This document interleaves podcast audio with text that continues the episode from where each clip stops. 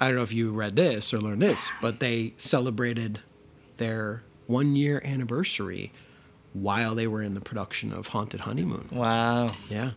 That's when they had their one year wedding anniversary. That's just like set. when uh when Kyle and I celebrated our marriage by having our honeymoon when Orders played in That's right. Lithuania. It was your one year anniversary when we no, your one year anniversary was when we were in New York. That's for also true. You're Yeah. oh my god, yeah. Your honeymoon was when I went to Lithuania, and then your one year anniversary was we were all in New York for that That's amazing. for a spectacle. yeah. Nice. Wow. Mm-hmm. so great. Another odd bit. I know we're just like jumping into things or whatever, but Dan Salad, I think it's Is it Yeah, Yeah. I was wondering that. Yeah. Um, same birthday.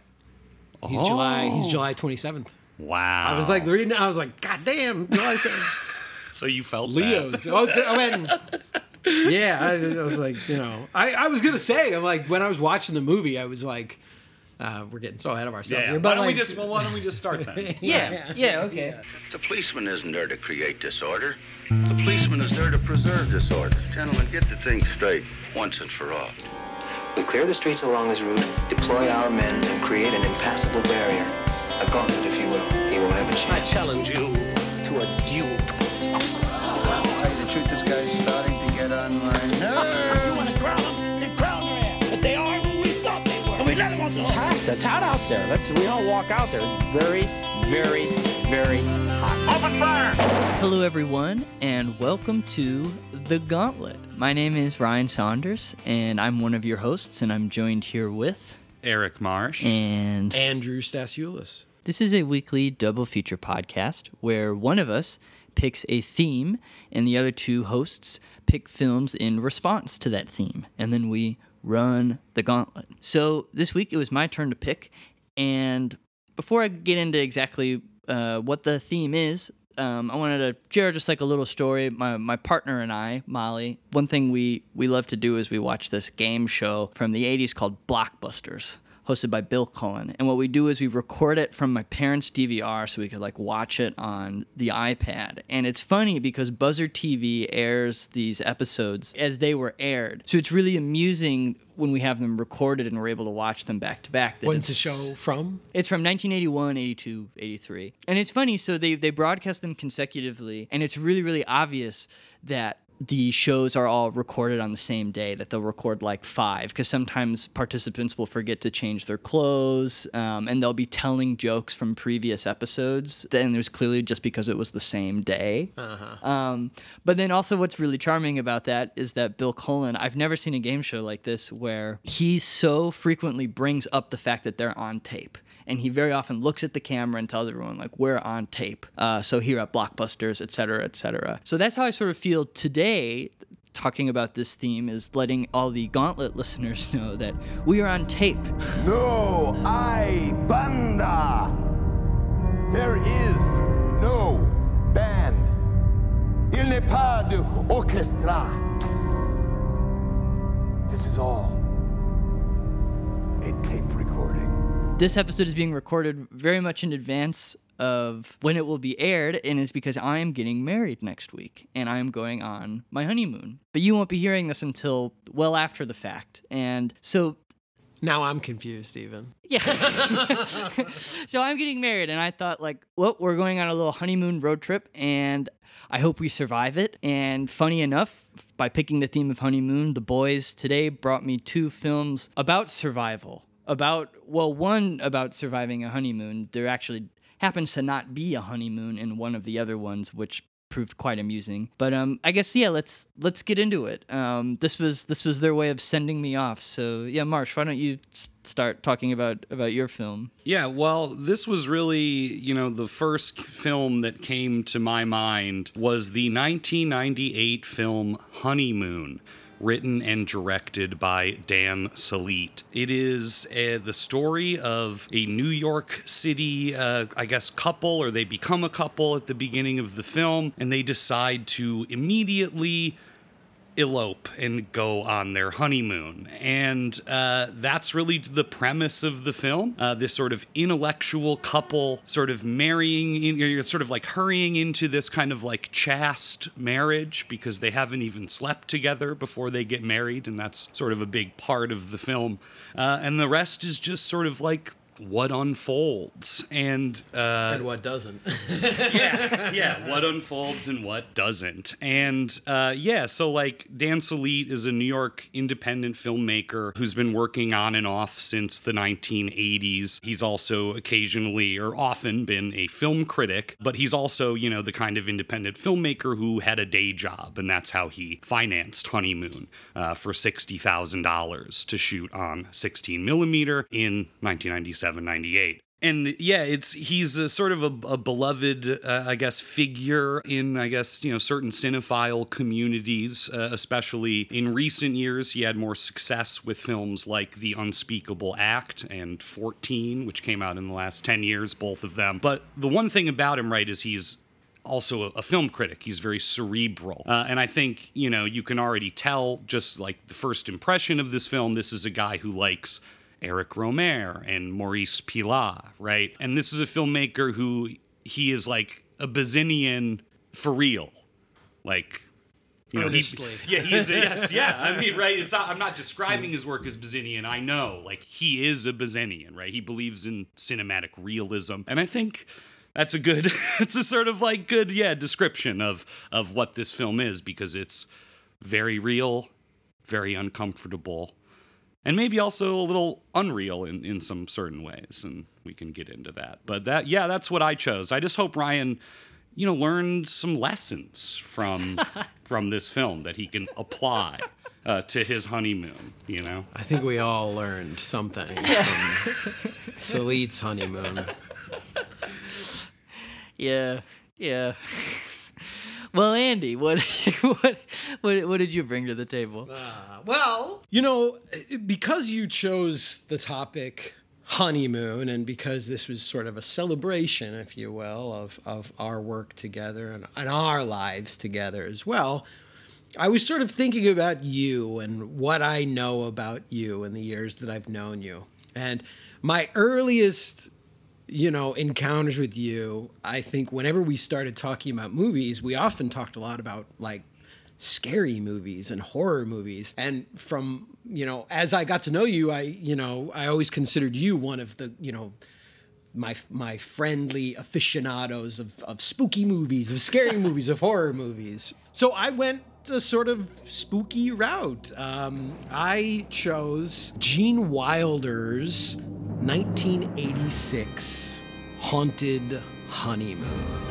It's a somewhat, we were talking a little bit about it off the, the air, but it's a somewhat convoluted plot. So I'm going to do my best to sort of. Yeah get us in there, and then, as Marsh suggested, we can sort of pick it apart as we go. But uh, in the film, which was developed by Gene Wilder as a vehicle for him and his new bride, his new wife, Gilda Radner. This was developed as a sort of starring vehicle for the two of them. In this film, they play a newly married couple. It's a period piece. It's set in the 1930s, and they are radio stars. They're radio actors. And it appears that ever since Gene Wilder's character in the film, Larry Abbott is his name, became engaged to Gilda Radner's character, Vicky Pearl, he's been suffering from panic attacks and strange sort of neurotic episodes. And a uncle of his, played by Paul L. Smith, whose name in the film is Paul Abbott. Uncle Paul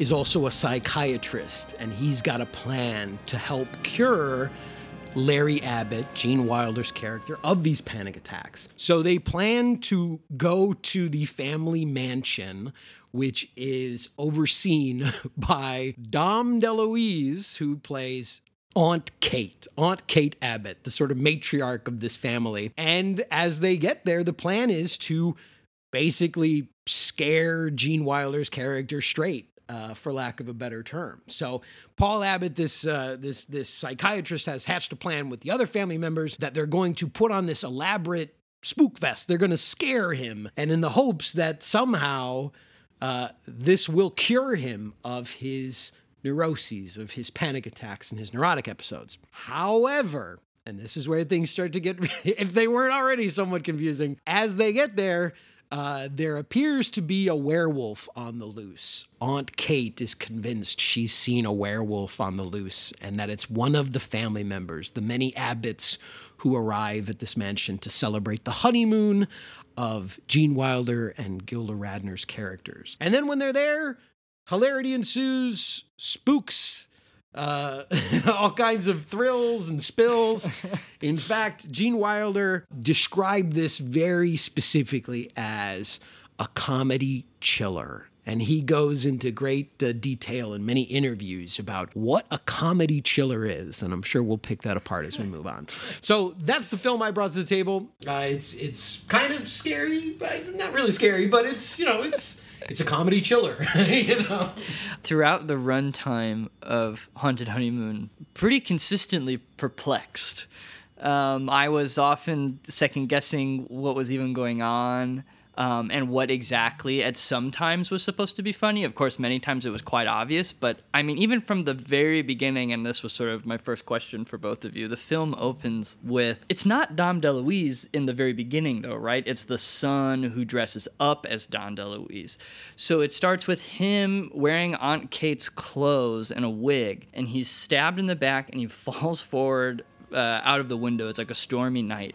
And so his limp body's hanging off and then his wig comes off, and then he like lifts up at the looks up at the audience, uh, alive suddenly again, and he says, "It's not what you think."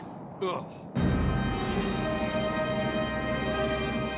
The camera dollies a little bit to the right, and he gets up again. He's like, "Well, it's partly what you think, but uh, oh, it's so complicated." Ugh.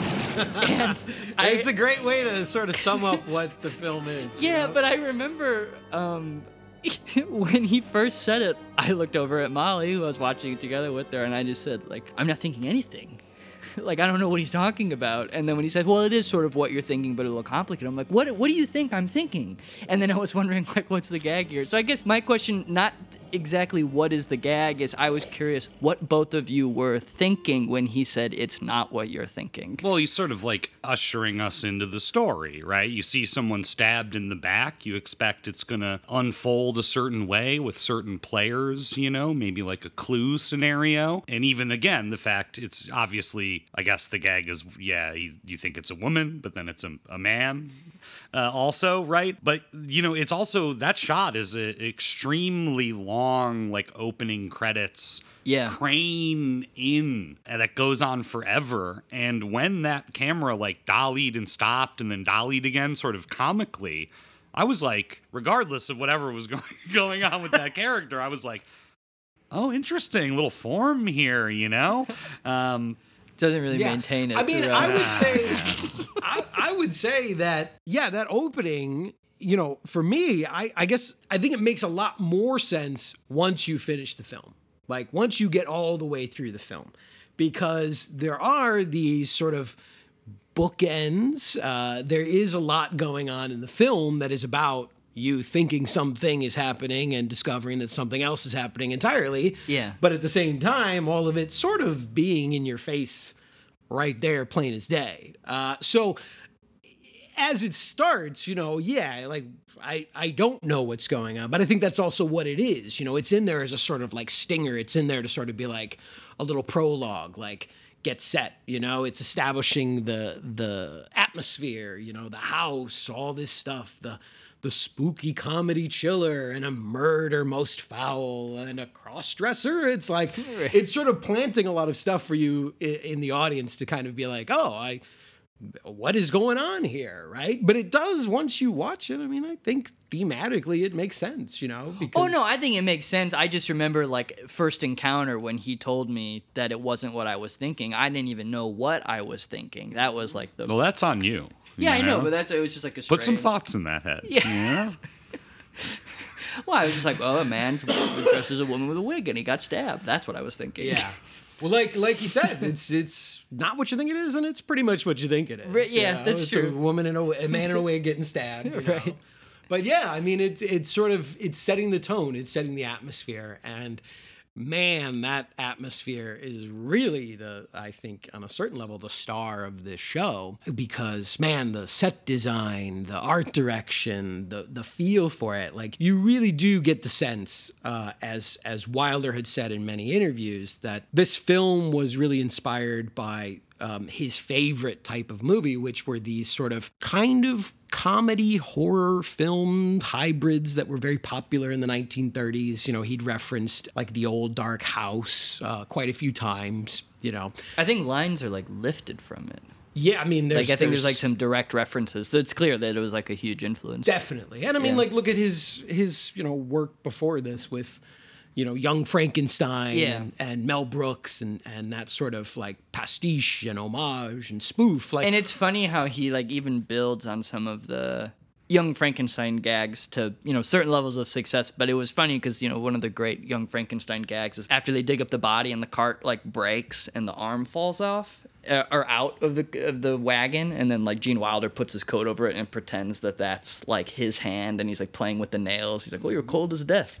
You get he does that more than once in this film, like playing with other people's appendages or things as if they're his, you know, and like reanimating them. And he's he's quite good at that. I wasn't sure if just the fact of seeing him in two movies, I'm like, was that like a signature of Gene Wilder and sketch comedy or something? Because he's good at it. I don't know. Yeah, I mean, you know, uh, Gene Wilder, I think is is uh, like an amazing. Uh, I've always loved Gene Wilder. I love Gene Wilder. Know? Yeah, and and you know, this movie is, I would say, overall, you know, before before we're, we're sort of getting into it, like it was was a very I mean, this movie was a was a considered a bomb when it was released. It was not a financially uh, lucrative film. Didn't really make any money. I think it only played and, in theaters for a week. Yeah, it was not out very long, and and it was also like critically maligned. I mean, like people hated this movie. This movie was like really, for the most part, just you know ripped to to you know ripped to shreds or whatever. So that's also part of the reason why I wanted to pick it because mm-hmm. I'd never seen it and I wanted to sort of dive in and just think like, well, is it as bad as people have said it is, or is there something here? And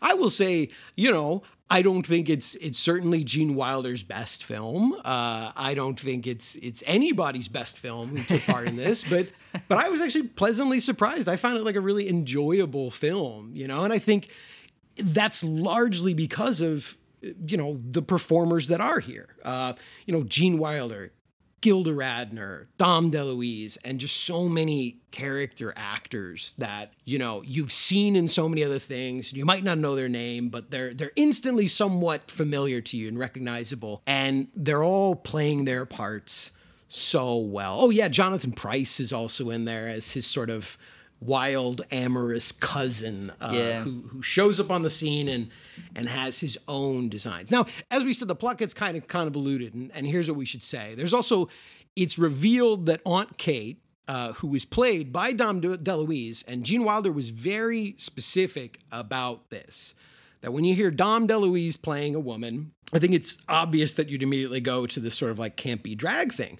But Wilder was very particular and specific that he didn't want Dom DeLuise to play it purely for camp. He said, No, I'm casting you to play my aunt. I don't want you to play a man in a dress. I want you to play my aunt, you know? Uh-huh. And I think. Yeah, there's no meta, there's no like meta element to it, which I actually did appreciate. Like, yeah, it's Dom DeLuise and there's all these like big gags, you know, like him sliding down. Just he's a uh, big guy. Yeah. yeah, they're never going, they're never going like, you know, she's played by a man. yeah. It's just implied, it's just implicit. And I do think that is, yeah, like a, a good decision. It could be so much worse than it is. It really yeah. could have. Yeah, I was like nervous waiting for something like that to happen, and instead I walked away thinking like Dom DeLuise was the best part of this. Like his performance is so funny. Yeah, I mean, and and it shows. I mean, there's sort of a tenderness between the two of them, uh, and you know that's a, another aspect of the the plot that should maybe be introduced as well. That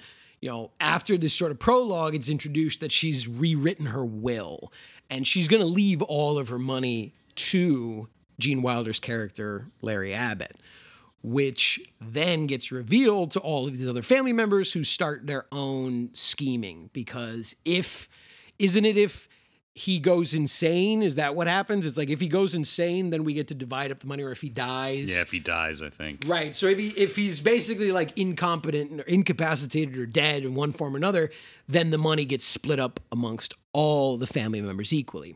So this adds another layer to the plot of okay, what's going on? Who's scheming? Uh, Jonathan Pryce reveals very quickly that he's in it for the money. So he's Yeah. got his own designs. I was curious was Jonathan Pryce the only one who was actively trying to kill Gene Wilder? Everyone else was just hoping maybe he'd go crazy? Yeah, they were trying to scare him to death. Well, Yeah. either for, you know, the radio show or for the money. I guess it's kind of unclear. Yeah, I wasn't sure how many people were involved in like the assassination plot like, Right. for the money. And I think it was maybe just Jonathan Yeah, I Pryce. think that's what it reveals Yeah. at the end is that you know there's only been one psycho killer this whole time, and yeah, it was it was and Jonathan and, and Pryce. whoever Jonathan Pryce like hired the guy to dress up as a werewolf. Yes. Yes. So there's a werewolf. There is a werewolf, and Aunt Kate was right. She saw a werewolf, but it's not a real werewolf. It's a guy in a werewolf mask that gets revealed to us. And yes, someone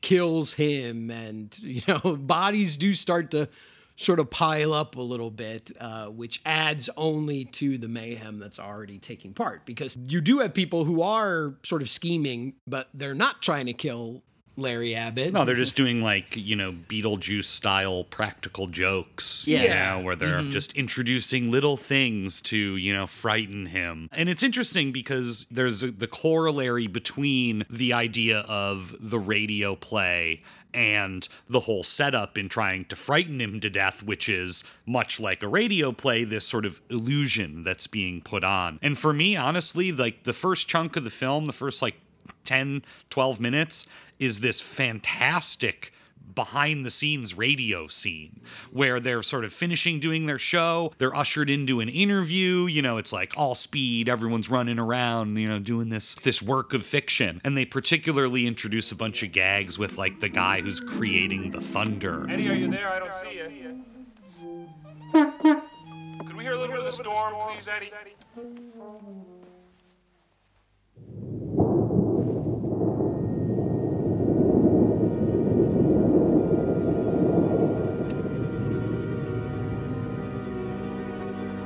Yeah, like a Foley artist. Yeah, guy, yeah, the live Foley guy, and they're showing all this stuff that goes into the audio illusion. And then later in the film, I appreciated how, yeah, they show you all these, you know, Gene Wilder being frightened, but then of course he's also discovering that they are fake or that they're plants or that the arm that comes out of the ground is robotic, you know? So he it's like finds noise machines and toys. Right. And masks. So it's all about, yeah, like showing you the illusion and then showing you what's behind the illusion as and a, well. And a lot of that because of the character uh, Montego, the magician. Uh, Yes. This this in-law of his, who's a, a magician, uh, who's really great.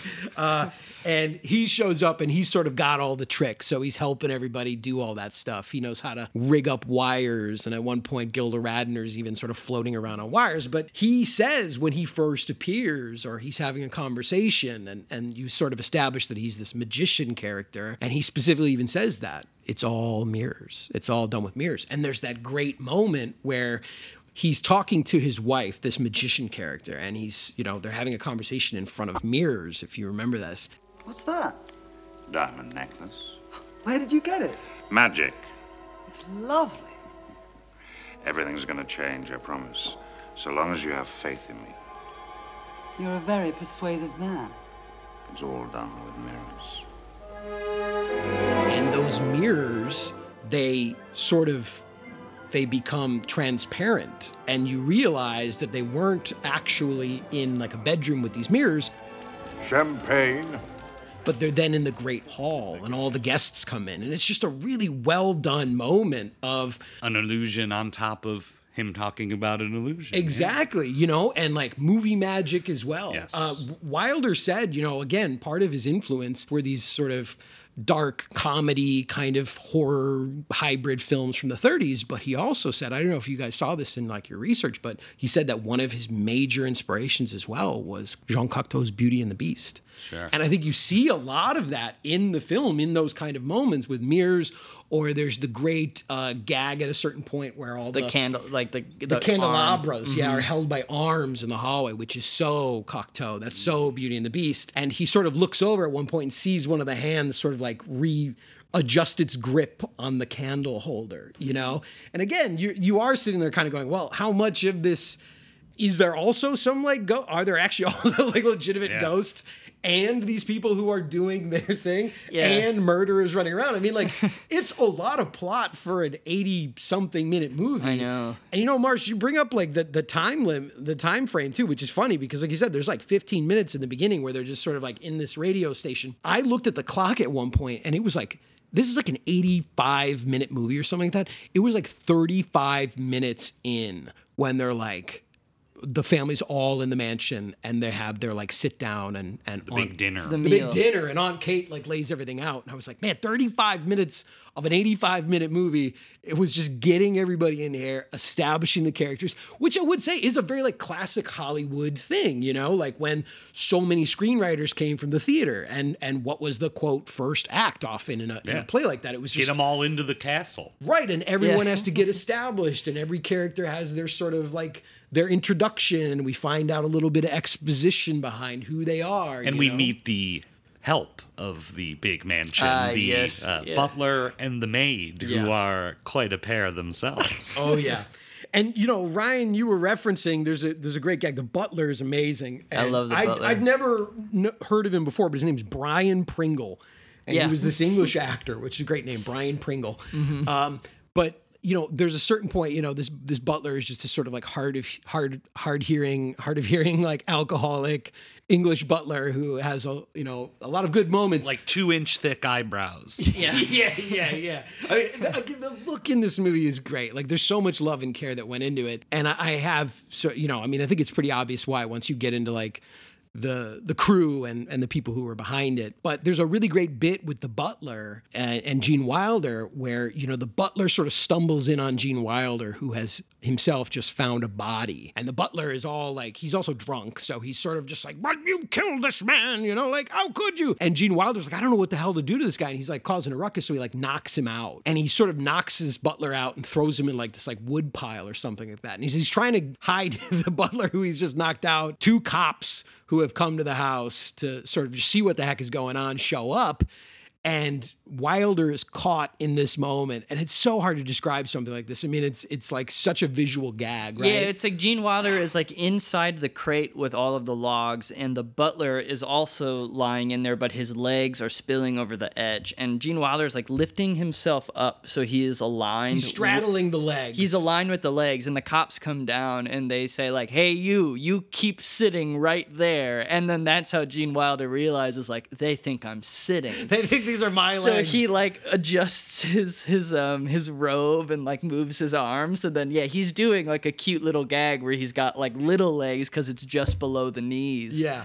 And then, of course, I'm sure you can imagine where this is going. The legs have a mind of their own, and they start to do things. And Well, the, Wilder the has butler to- keeps waking up, and Wilder keeps having to like knock him out. Yeah. uh, when the cops aren't really like paying attention, Right. like, yeah. while they're like- maintaining a very casual sort of Yeah, and every time he's like whacking the butler behind them, they're like, "What are you doing?" He's like, "Rats, Yeah. rats, damn rats." I mean, it's it's it's a classic bit. I mean, right? But but something that I found very interesting. I watched an interview with Gene Wilder, and the interviewer brought that scene up particularly and was like, "How did you guys work that out?" And blah blah blah. And Wilder said, "Well, first of all, it was something that he took from another movie." And he said it came from a movie which I've never heard of or seen, but it's a movie called Murder He Says. And he said Fred MacMurray did the exact same bit. And and so, you know, again, Wilder just loves this movie is really a testament to like everything he loved. And, you know, that's what he says. You know, he's recycling bits from his movies, movies he's made, movies he's seen. But anyway, what's really great about that bit beyond like its source material is how they pulled it off. And he said to the actor who plays the butler, uh, Brian Pringle, he said to him, We're not going to work out what you're going to do with your legs. You know, he's like, You just do what you want when you want, and I'll work with it. and they improved it, you know. And again, when you watch it, like that's again like He's the fighting magic of it. legs. He oh is. yeah, He really and, is, And he, yeah. he he's surprised and he's reacting to it, and it's it seems so.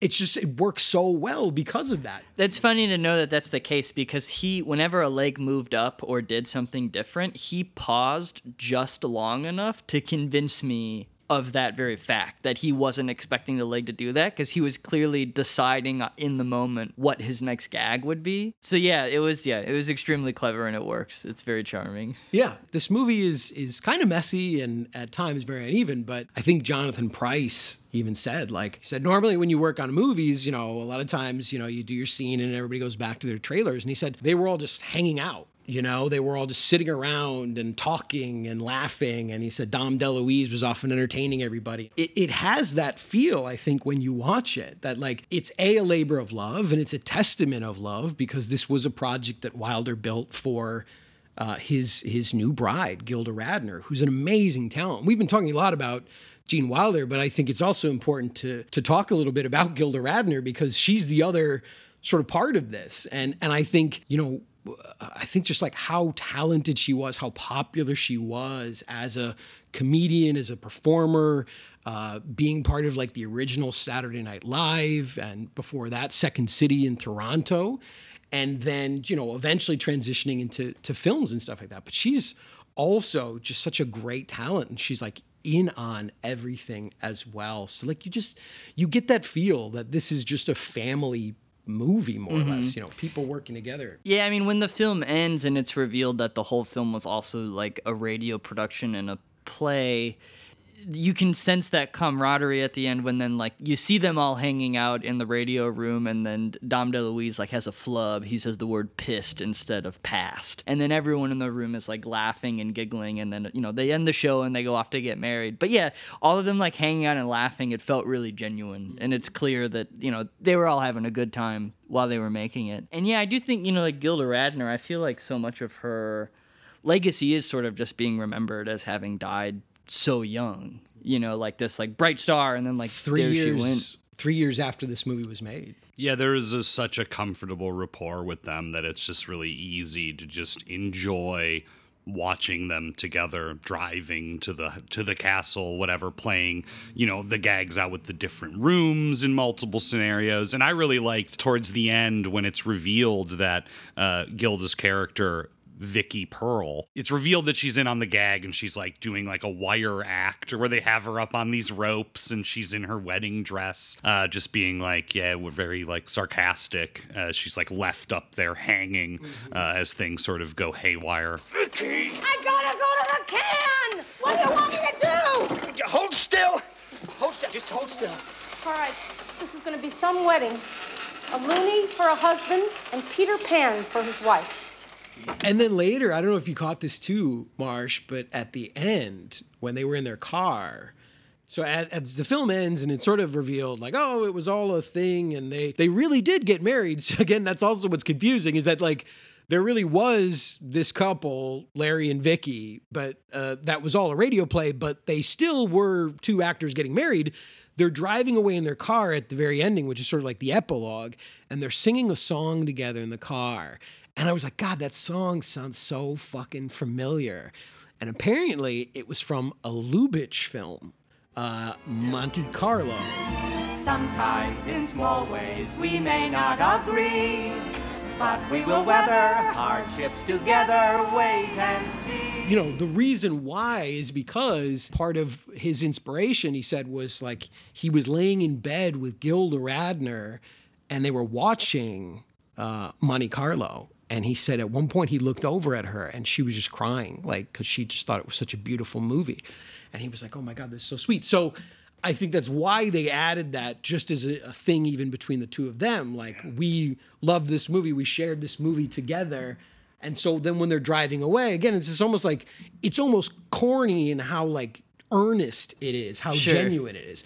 And to be honest with you, I think that's part of why this movie kind of failed when it came out. It's so earnest. Unlike the stuff he did with Mel Brooks, I mean, even something specifically, right? Like, I guess you'd easily compare it to like Young Frankenstein. I mean, this movie comes out in 86 and it is not playing this stuff for, irony really. It's No. it's so earnest. It's like so so and deliberately creaky. I mean, he's like self-consciously making attempting to make a James Whale Right. type film in the 80s and like what's more incongruous with culture in the 1980s than James Whale? the same year that James Cameron's Aliens came out. right, I mean, right? It's 86. Yeah. Well, and I guess like that's, you know, for what this film I guess like lacks in cohesion and coherence a lot of ways, like their relationship comes through and you know even beyond like the fact that it literally ends with like a freeze frame of her right she's the last credited person and it Mhm. freeze frames on her uh, but yeah like it really does come across as yeah like a it's like a wife guy film you know It is.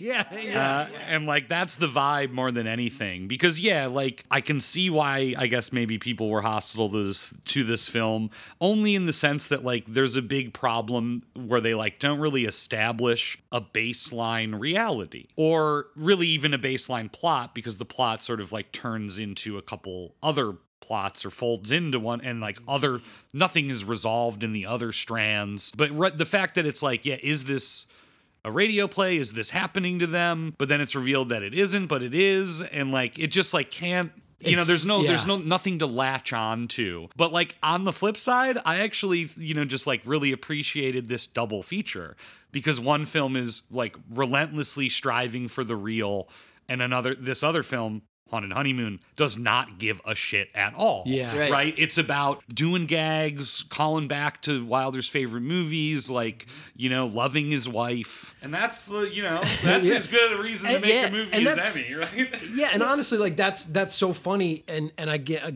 a great like connection between the two because like in interviews Wilder had said about like what he cares about in movies, he said like realism has never interested me, right? Like Yeah. he's not interested tell. in naturalism. He's not it, right? Yeah, and he said it. You know, he's like I'm into fantasy or things beyond fantasy, even right? He's like because you can make a fantastic film, a fantasy film that's sort of rooted in an attempt at like psychological realism.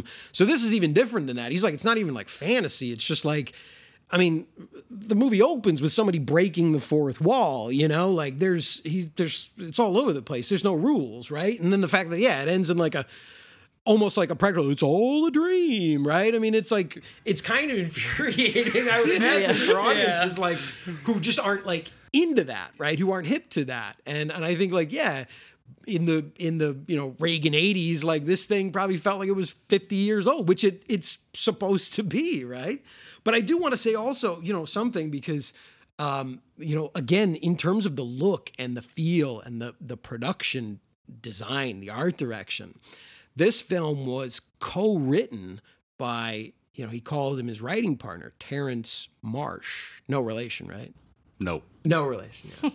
but I don't know if you guys know this, but I like I, I was like Terence Marsh. The name sounds so familiar to me. I had to look Terence Marsh up. Do you know who Terrence Marsh was? Did you do you know? Who The, no he was a production designer. He wasn't a writer. He only had like two writing credits, and I think they were both with Wilder, this and one other movie. But he was a production designer, and he'd won two Academy Awards for art direction. He won for his credits are insane. He won Oscars for he did the art direction for Doctor Zhivago and Oliver. Those were his two uh, Academy Awards. But he was production designer and art director on Lawrence of Arabia, A Man for All Seasons, Shawshank Redemption, Green Mile, Basic Instinct, Spaceballs, The Hunt for Red October, A Bridge Too Far, and a movie that I know you're a big fan of, Marsh, Juggernaut. oh hell yeah This one of the- the, great boat movies th- this was the the production designer, the Well, art director. it, it does make who you co-wrote this movie. it does make you wonder in like an alternative history of Hollywood, like maybe there should have been like units that were comedians and production designers were the writing teams, right? Because if Yeah. you're writing physical comedy or gags based on objects and sets environment, and yeah. the environment specifically, right? Because again, this movie is a besides the radio stuff, it is a one location film. And so they go all out in conceiving of that location so it fits with the gags, right? I mean, it seems like a, a really obvious partnership to me, of course. Yeah, right? once you once you realize it, right? It's like, oh my god, well, yeah, that's what this movie is. It's it's Wilder sort of working with the his his friends and his family and the people and doing these bits, and and you've got this other half of the writing team that's sitting there going like, okay, well, Yeah, how would we visualize Dracula this? and Right, you know, yeah. other and I'll write stuff that I know we can pull off, or like, oh yeah, visualize this is going to be great, and that'll be a great bit, and you know, also them both apparently watching Cocteau and saying like, yeah, and it should be like Beauty and the Beast or whatever. Could you tell? Was that I assumed it was a real house, but were actually those interiors a set? I would you know? imagine they're all a set. Yeah. Oh, so it was it was it was a house and then it was a studio and they shot it all in England. It was all at um, Wow. Elstree Studios. Because there's that in- moment at the end when Jonathan Pryce is like, you know, in a fist fight with Gene Wilder, and then he like smacks Gilda Radner in the face, and she falls, and she like hits her head on that railing, and I'm like, that looks like stone. But if it was the set, then it was probably just like plastic. But I was like, ooh, like that that could have been bad. Yeah, and that's like right the climax when he- Jonathan Pryce like grabs the expensive vase. which I call Chekhov's vase Right. because Yeah. they they plant that bit at the very beginning. Yeah, I was secretly hoping that nothing would happen to that vase and that like that would have been the gag that we were introduced to this Mm. w- one of three vases in the whole world and it was like the centerpiece of the room and that it wouldn't break. I like thought that would have been extremely funny. But it does get broken when uh, when yeah Dom DeLuise uh, shoots Jonathan Pryce in the in like the back with a shot. Yeah, shotgun. and then laments it, you know, and says like, "That vase cost me fifty thousand dollars. There are only three in the world." And then the butler comes in, two in the world. You know, super good. I, I was also, you know, Kyle pointed out I was I was loving, you know, Montego the magician is played by this British actor Jim Carter, who's famous for being on Downton Abbey, but he's famous to me for playing the father in the flashbacks of the singing detective. Yeah. And he's the singing father in the bar during World War II with the huge nose and the sort of like weird gentle kind of demeanor. But yeah, he's he's a he's a joy. Uh, Oh, yeah. in, in this especially. and he's in another great spoof, sort of throwback homage film that I loved growing up uh, with uh, Val Kilmer called Top Secret. Did you either? Oh yeah, Yeah, he plays one of like the French resistance guys. He's course. like, you know, Leclerc or something like that, whatever his name is. You know, they all have like funny like French names or something. But yeah, that was like my growing up exposure to him. So he's always been in my my heart as well. And I love Singing Detective too. Yeah. Which, you know, if there's someone we can work in, you know, at least like an episode or two of the Singing Detective. Oh yeah, we should yeah we should do that. I, I really. You always hurt the one you love, But you know, I, I, again, like I, I would say to anybody that's like interested in watching this movie, it's sort of like, yeah, if you kind of know what you're getting into, and and even though none of us had seen this before, I think knowing the talent involved and stuff like that, I think we all kind of went in. I mean, I know that I went in just sort of being like, all right, I know people say this is like dumb or whatever, but like I had a really like good time with it. You know? Yeah, Like, I had fun. Did you guys have like a favorite gag in it? I mean, the legs bit is It's really funny. am- amazing. I think for me, you know, that's a highlight. I love the recurring gag that when they first arrive at the castle, Gene Wilder and Gilda Radner are like talking about the butler, and he can't hear them um, very well, at least. So they're like swapping little secrets. But then the butler chimes in like, "What did you say?" And Gene Wilder covers by saying, "Oh, my wife, like she's she's hard of hearing." So then throughout the rest of the film, the butler is like screaming Oh, in yeah. Gilda Radner's ear. So funny because it's so it was always just like shocking because he usually enters the frame doing that. He like leans in and just like screams in her face, trying to be as helpful as he can and as accommodating. I, I like that gag. I thought that was pretty funny. you know, for me, I was also reflecting on while I watched this. Um, you know, I was thinking about Gene Wilder. He always sort of, I mean, so many times throughout his career, he plays like, you know, very neurotic characters, you know, sort of psychologically distressed characters. And he does it so well. Like, I mean, he's just always so high strung and, and he's often playing characters who are sort of having nervous breakdowns or going through nervous breakdowns. You know, one of my favorite performances of his is actually in uh, Woody Allen's uh, Everything You Wanted to Know About Sex, but Mhm. we're afraid to ask, whatever the title. Yeah. And he plays the guy that falls in love with the sheep. Oh, you yeah. remember that bit, you know? Yeah. And like he just sells it like so well, like falling in love with the sheep. It's so amazing. He's so good at sort of writing characters who are, you know, very neurotic and and he's very good at performing it. And I was just then like reading a little bit more about Gene Wilder and his life, but I came across something very interesting that I didn't know about him, uh, which was that at a certain point when he was young, he was drafted into the army uh, and he served in the army. But specifically, he was stationed in a psychiatric ward for soldiers at Valley Forge Mental Hospital. Oh my god. Yes. Right? I mean, like, I, I can't help but think while he was It's all there, connected. like what what was he seeing? Like what was he experiencing? It's easy with that kind of stuff and that kind of humor to just go like completely over the top. But he always is sort of able to to bring it back, you know, to sort of like find a sort of backbone, I guess, of these characters that, you know, you aren't just like, oh, this is just you know, the guy's like, okay, I got to play a crazy person. Okay, I just, you know, it's like, Yeah, he's extremely good at that. Like a really good example in the film is when he sees the snake in his room and he starts like screaming. It's like a madman scream. And when they finally come in, he is like completely dialed it back and now he's like sitting atop he's like straddling a moose head On the like, wall, on the wall and he's just like in his undies and socks and he's like holding on um, but it's that great gene wilder type performance where he's screaming and then he's very very calm but also extremely nervous and he he does he's really good when he gets quiet and like it's just so funny when like when the moose head starts to like go down and he's like whoa boy steady boy and it was yeah, it was another good bit. Like Yeah, another, another good like production design sort Right. of bit. That moose head. Yeah, yeah. It was nice that I I haven't seen a film of Gene Wilder's I hadn't seen before in a long time, and it did feel like extremely cozy because he has such a wonderful voice. And some of my favorite movies growing up were Young Frankenstein, Willy Wonka, Blazing Saddles, and it's like his voice is just like. It's like comfort food to me, you He, know. like, so purrs, he he you does, yeah. So yeah, I love when he raises his voice. I love when he gets really quiet. It has a nice rhythm to it. Um, and it makes and it's funny him doing you know the idea is he's doing like a radio show. I was like, ah, I would love to listen to a Gene Wilder radio show. You Mhm. know, Mhm. it sounds really nice. You know, and I think a, a- an interesting way to maybe even like transition between these two films um, was again something I read uh, or, or I watched. I watched an interview that he gave on television. First thing she asks him is like, "A movie set in the 30s in 1986, bit of a risk, don't you think?" And it was like he, you could tell he was just kind of like, "Fuck off," you know. But like he he responded so well to this whole thing. The answer to your question is yes. It was risk. It is risk. I don't know what the answer is going to be as far as the box office, but I think that uh, we each have to, have to sing our own song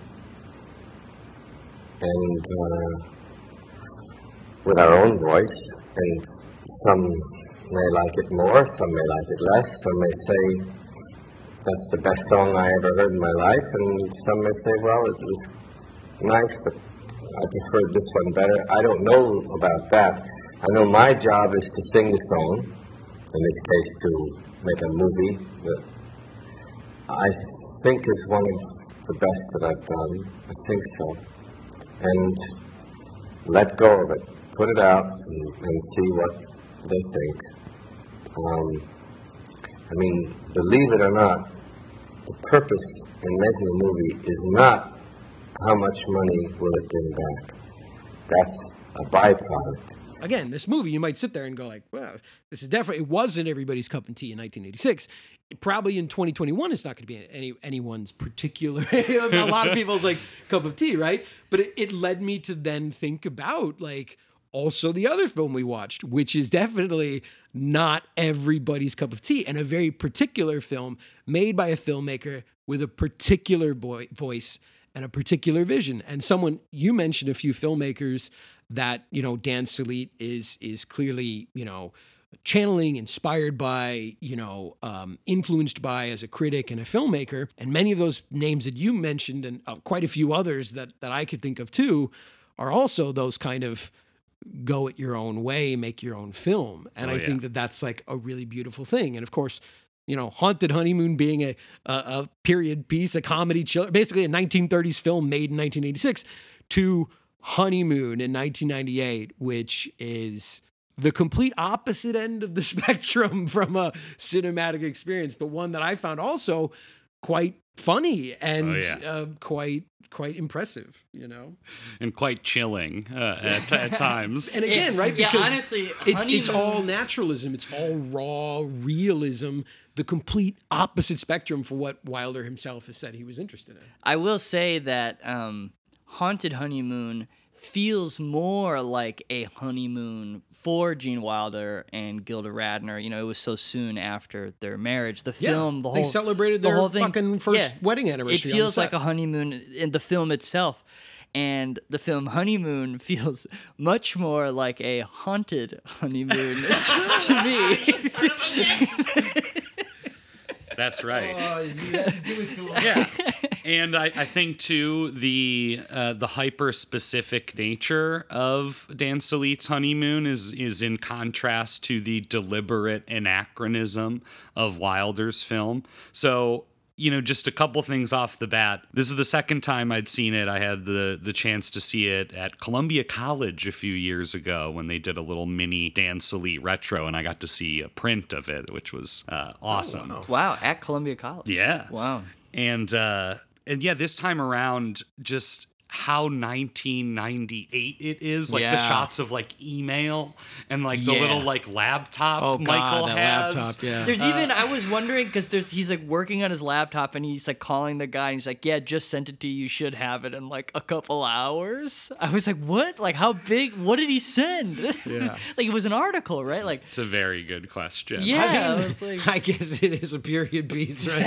Like, now, right? yeah, from from this perspective, and yeah, just like the sort of like late '90s uh, aesthetic to the whole thing. Because again, so the film centers around these two people, Michael and Mimi. And I do want to note, uh, Mimi, played by Edith Meeks, uh, is best known for uh, her appearances in some Todd Haynes movies. She's in Poison uh, and Safe as well. Uh, and I find her to be just, she's like incredible to me in this movie. She's amazing. Um, so they're, yeah, they're sort of like these, like, I What do they even do? Like, I, I, I think be- it's like yeah, they all. It's like the do they work in publishing or computers? well, or he's something? right. He's writing articles. That's what he keeps saying. He's like sending off. So he's, in the- like publishing. He's either writing or editing, and I'm not really sure what she does either. They Yeah. they don't work together. She but clearly works at somewhere a little more real, only because at the end she's able to like get him on her health insurance. she like goes to HR Right. and tells She- HR there's she like got an married. that she goes in. yeah, so she like has a full time gig somewhere that gets insurance but in New I, but I think that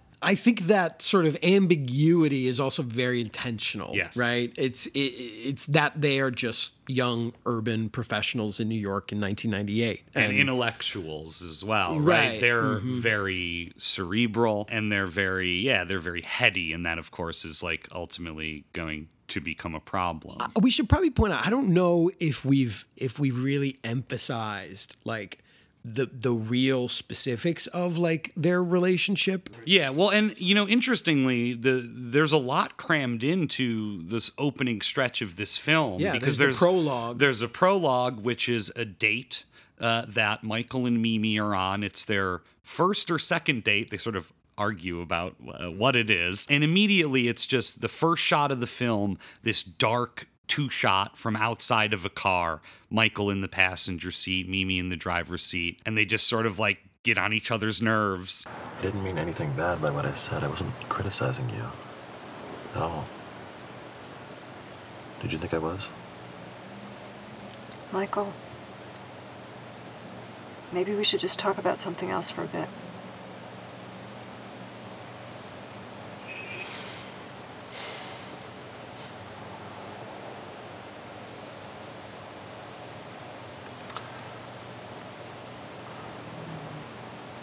Seem to do this to each other quite a bit.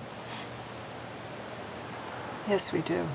and start sort of banter, bicker, yeah, kind sort of, of yeah. starting to bicker, and you go, "Oh yeah, right. This is like yeah, this is like a Pialat film. Like Yeah. we're in a car, we're in a, we're arguing, but it is very like polite and it is very kind of like repressed as well. Yeah, it's very cold. it feels yeah. like they're like trying to be at, like as much as adults as possible, coming to the conclusion that they don't work together and they should just be friends. Like as a relationship, they don't work. They're like, this doesn't work. Like let's just stay friends. And it's like essentially as if they're like, let's shake on it. Yeah. you know. And then there's the title card like two years later, right? Yes. and she's just gotten out of a, of a relationship with Tommy, this writer with longish hair who uh, she meets in the park. And he's just sort of ambling along and they sort of come back together. And one day they're, you know, having a picnic at the park with some friends. Uh, and they start making out. And this is, of course, preceded by like scenes of phone calls uh, where they're sort of like, you know, they're just friends, but they're calling each other on the phone, And 90s style, you mm-hmm. know? Oh yeah, that that was one thing. I was just like, oh my god, like just sitting there at night on the phone with somebody, and I don't mean like you know a cell phone, but like a fucking Yeah, phone, rotary right? phone. Yeah, yeah, the cord dangling, and just like remembering that. But it's also important to note that when they're talking on the phone, they're talking about other relationships. Right. They're talking about their, you know, exes and why didn't this thing work out. So that's kind of like how they're connecting as well. It's sort of like as friends almost like being like, "Oh, hey, I'm sorry that didn't work out," you know? Like, "What are you looking for?" "Oh, I'm looking for this." You know, they're kind of having that just sort of almost like buddies sort of uh, supporting one another in their in their romantic endeavors and then as you said they go to this park then and I, I think saying sparks fly is maybe too strong a term you know like Well, it's funny when they're talking to each other on the phone because they're also talking about how all of these, you know, new romantic partners have shortcomings in comparison to what each other they Right. offer each other on the phone. They're like, well, you know, she's she's like this, but it's not like you who the uh, X X Y Z, you know. And she's like, oh, this sounds like you need someone more like me, or you know, et cetera, et cetera. So it is like they're they're circling around it. They're talking around their own sort of personal, friendly intimacy in relation to other people. Yeah, it's almost like they're, yeah, they're sort of like intellectually dating, but not physically dating in sort of the way they interact. you yeah, know? but she does, you know. I mean, you know, it is, you know, intellectually dating. She also starts masturbating on the phone. When She she's- definitely she's does. to yeah. Yeah. she sticks her hand on her pants Yeah. for sure I just don't think I have enough in common with her. She doesn't really have a lot of interests or goals or.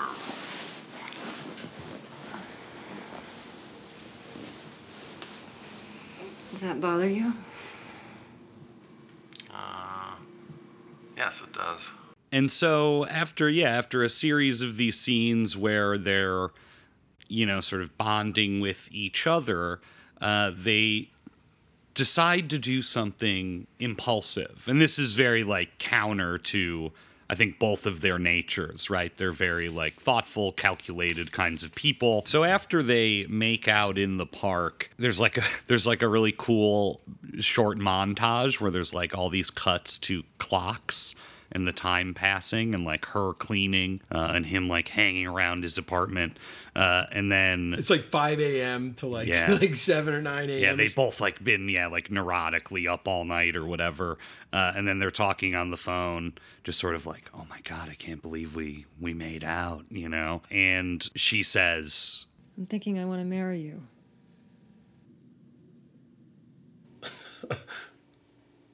Oh my God. Mimi.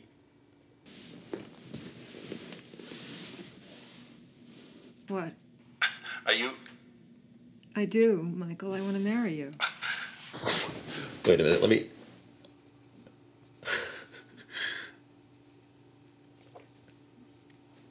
I love you, Mimi. You know I love you. I could marry you. and that's the beginning of uh, what becomes their yes Yeah, and haunted then- honeymoon. And, and he says, like, you know, I, I feel like if you're saying it now, I, I would want to do it right away before you change your mind. And she says, well, give me two hours right, and they decide to elope. right then and there. Right then and there. So they do this crazy impulsive thing.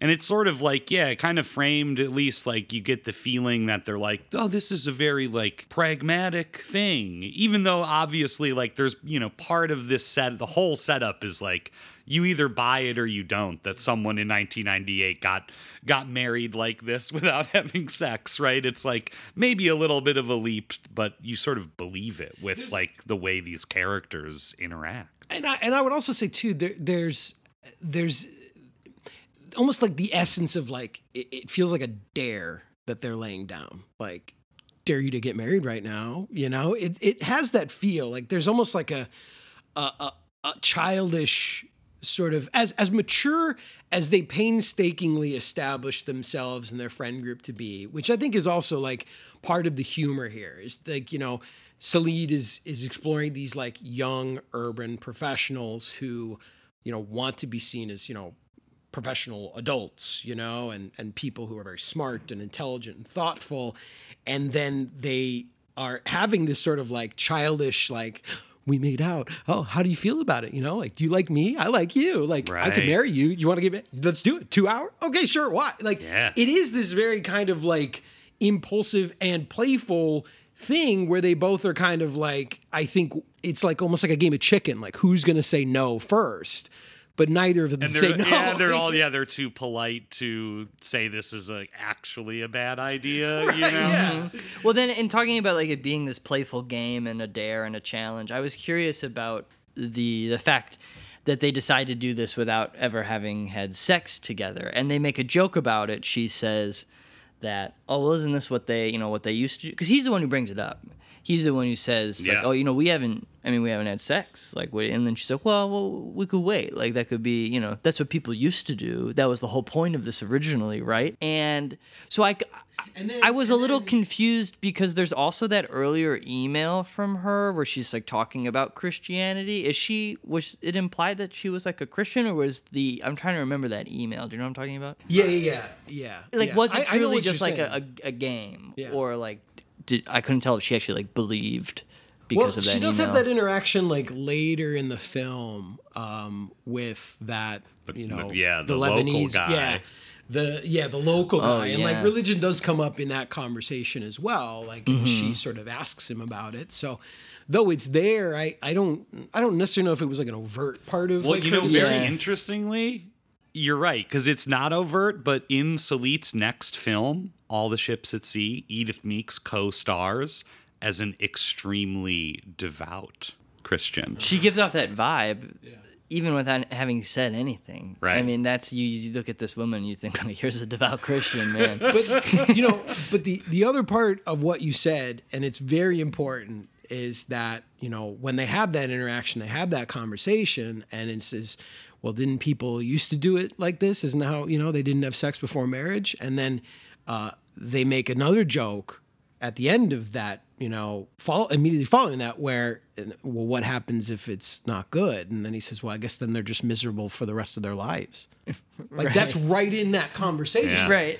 Which is like far more telling. I and then think, it's sort of about- like uh, uh, joking right right because then she's like, "What?" But that's far more telling about then what we're what's to come and what we're going to see. Yeah. you know, like Yeah, because even right, and then it's like you know we hard cut to the country roads, and they make their road trip from New York City to eastern Pennsylvania, very specifically uh, to I believe like the Sallitt family lake house, Right, right? that's where he's so from, yeah. so it's Another like- funny rhyme with Haunted Honeymoon. Both are like returning to a boyhood home where they grew up. That's you know? right. I mean, this is like their lake house, but still, he's probably spent his summers there. You know. Yeah, but then it's a Haunted very Honeymoon, important it's place to him. Yeah. and that's also yeah one of the sort of conflicts is like her comments Yeah. about the house that sort of Immediately. like irk him right Yeah. where she's like oh I imagine it to be woodier and he's like what is what does that mean you know because Mhm. it's Yeah. like really floral and it's got all this like wallpaper very like 60s 70s but yeah like so uh, even in, in when they're on their way on their honeymoon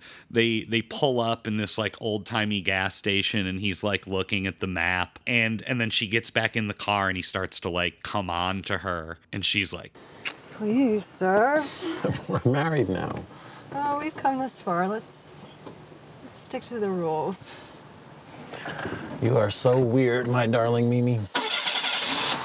a lot of the film is jamming on expectation versus reality, right? And that's something that even comes up later where she, you know, is like, yeah, things aren't perfect, I like melt down or whatever. like, uh, you know, I have a bad time with it. So yeah, they they roll up to the lake house and it's honeymoon time. Right, yeah, so he's taking her back to he's taking her to his like family home. Um, family lake house, but then we get a glimpse into like her childhood too at this weird scene when they're like having coffee or whatever, and she's talking about games that she used to play as a child with her family, and she's like, "You want to like see what it's like?" And he's like, "Okay, sure." You just sit there. Uh oh. This is a musical game. Are you ready? I don't know. Okay, here goes. And so she just like looks him straight in the eyes and she like lifts her fist up and she slowly moves her fist uh, across the table towards him, all the while saying, It's coming, it's coming, it's coming, and you can't stop it. It's coming, it's coming, it's coming, and you can't stop it. It's coming, it's coming, it's coming, it's getting This is terrible. It's coming, it's coming, it's coming. And This is an awful game. Um, and she's like, sit down and finish the game. And so he sits down, and then she does, and then um, it ends with her like grabbing his nose, and he's like, "And now I've got you," or something like that. Yeah. Yeah. It is this kind of like ominous foreshadow uh, into, yeah, there's something. So there's something off about Mimi in general, right? You know, she's just like she's weird. She's super fucking weird, dude. And I love that moment too because then it bounces back to him and he's like, I remember my brother and I, we had this book. We used to categorize all the different species of fish. And uh, sometimes we'd play this game where one of us would think of a fish and he'd say, I'm thinking of a fish, and the first letter, first word begins with an S. And then the other one would have to guess what kind of fish it was. And when you guessed the right fish, the other would say yes. Uh huh. There was no way of knowing whether the other lied about the right answer. Well, we didn't lie. Well, you may not have lied, but you wouldn't know if your brother lied. Why are you trying to ruin my childhood memories? we never lied. You know, it's this very strange moment where, yeah, they both are like, your childhood game is stupid. And then she's like, your childhood game is stupid. Or at least that's sort of like the, the subtext of what's going on. Yeah, on. but it, but also like her childhood game It's is not a like game. It's like haunting and threatening, and his childhood game is like very like loving and trustworthy. God damn it. Wait on that. It's beautiful. You're beautiful. Oh. You're beautiful. You're much more beautiful than I am. but I, I and I, I would also then add to that, you know, because like right away for me when I was like watching this and experiencing this, like it was it was so clear to me like how wrong these two were together, like from the get go, right? And I think that's that's clearly what's what's being established here. You know, it's like these two, their interactions are so formal. They're so formal, and even in this moment, that is I, I would venture to guess very clearly like Sallitt intentionally trying to to riff on the whole like, you know, in so many more typical Hollywood movies and romances, how you establish this like playfulness of a couple and like, oh, they're so good together and like it's sparks are flying and look at all the sexual tension, blah blah. But like this is constantly like just two people. I mean, you used the word before, like polite, right? Like two people just like trying to trying to sort of just like get through conversations and connect and interact and every every avenue that the other one tries to turn this you know this interaction down it just comes to a fucking dead end like a screeching halt. And this is like before they're married. This is before they've even gone on this trip and it's already like my god the the laughter is so canned you know when he's trying to sort of like laugh at her jokes that maybe are jokes and maybe not and this game scenario they're going through. I'm like right away it's just so the, the the word that just kept coming up for me over and over and again was just formal, formal, formal. It was just so professional almost in their interaction. you know? Yeah. there's nothing organic about it at all. Yeah, That's and for sure. to give you a little insight, in an interview, Sallitt said that he started with the idea of the chaste marriage. And he just was like, how could that happen today? How could that happen, you know, with today's culture and what kind of people would be like that, right? So he talked about, yeah, like reverse engineering that idea, starting with an idea of like this kind of Rohmer esque setup, the chaste marriage, and then the conflicts that arise, and then going like, okay, now I need to create characters who believably would do that, right? So again, that kind of like office culture stuff, especially, and just their whole vibe. Sallitt worked in the computer industry in the 90s. So he was like, you know, had that personal experience. So yeah, he realized, right, that like these characters had to be extreme or weird. Uh, for it to be eh, plausible at all. Yeah, And he yeah. wants it to be, you know? Mhm. It is. And then, you know, from there, once they get there, a- as you said, like, it's now honeymoon time. Oh, yeah. and I have to be honest with you, like, I sort of texted you this, Mars, you know? And, you know, off air, you know, we, we try so hard to save it for the pod. You know, we try so hard, but I couldn't save this this feeling for the pot. I had to just at least get it out in a text message. They they get there and you know they're here now. They're married. They're they're in the honeymoon palace, and it's it's time to have sex. And they have their what used to be known in Hollywood as a first night scene. I guess Mhm. you'd call it right. They Yeah. have their their first thing together. I was squirming. I was so uncomfortable. I wanted to shut the movie off. This sex scene, this I shouldn't One of the say worst. sex It's scene. not a sex scene, Right, it's yeah. not a sex scene. They're laying naked on top of one another on this bed, and it's like no cup. They're just totally both naked, f- you know, on on one another, and they're just like sort of like making out, and it's just horrible. It's horrible. it's so It's like really impressive, actually, how well they perform it. Oh my god, yeah. Because Yeah. yeah. she's like she's doing this. She's like not kissing back. Like she's always like slightly moving away. There's like a really like it's very small. And he's there's, kind of like humping her leg and just sort of Mhm. like, but like not really. It's like all very weird.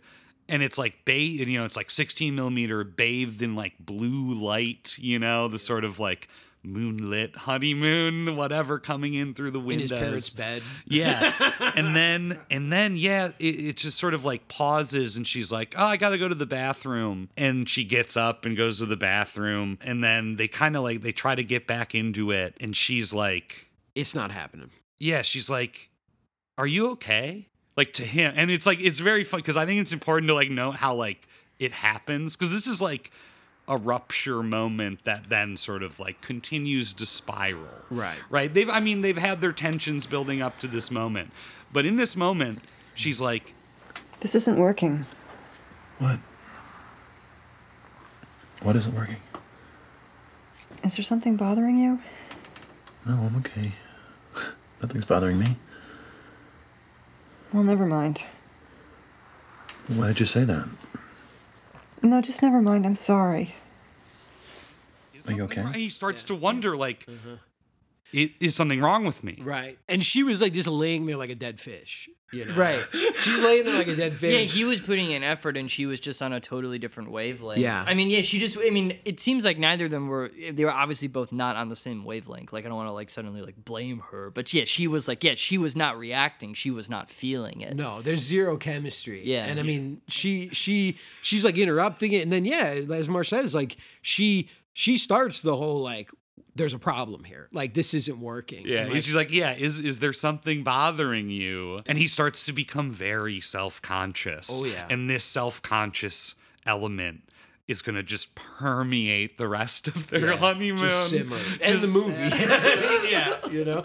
I mean, you described it, I think Ryan, like going into this without having seen it. I hadn't seen it either, but like from the description, you kind of compared it to uh, Buñuel's The Discreet Charm of the Bourgeoisie, where it's like, you know, they're trying to have lunch.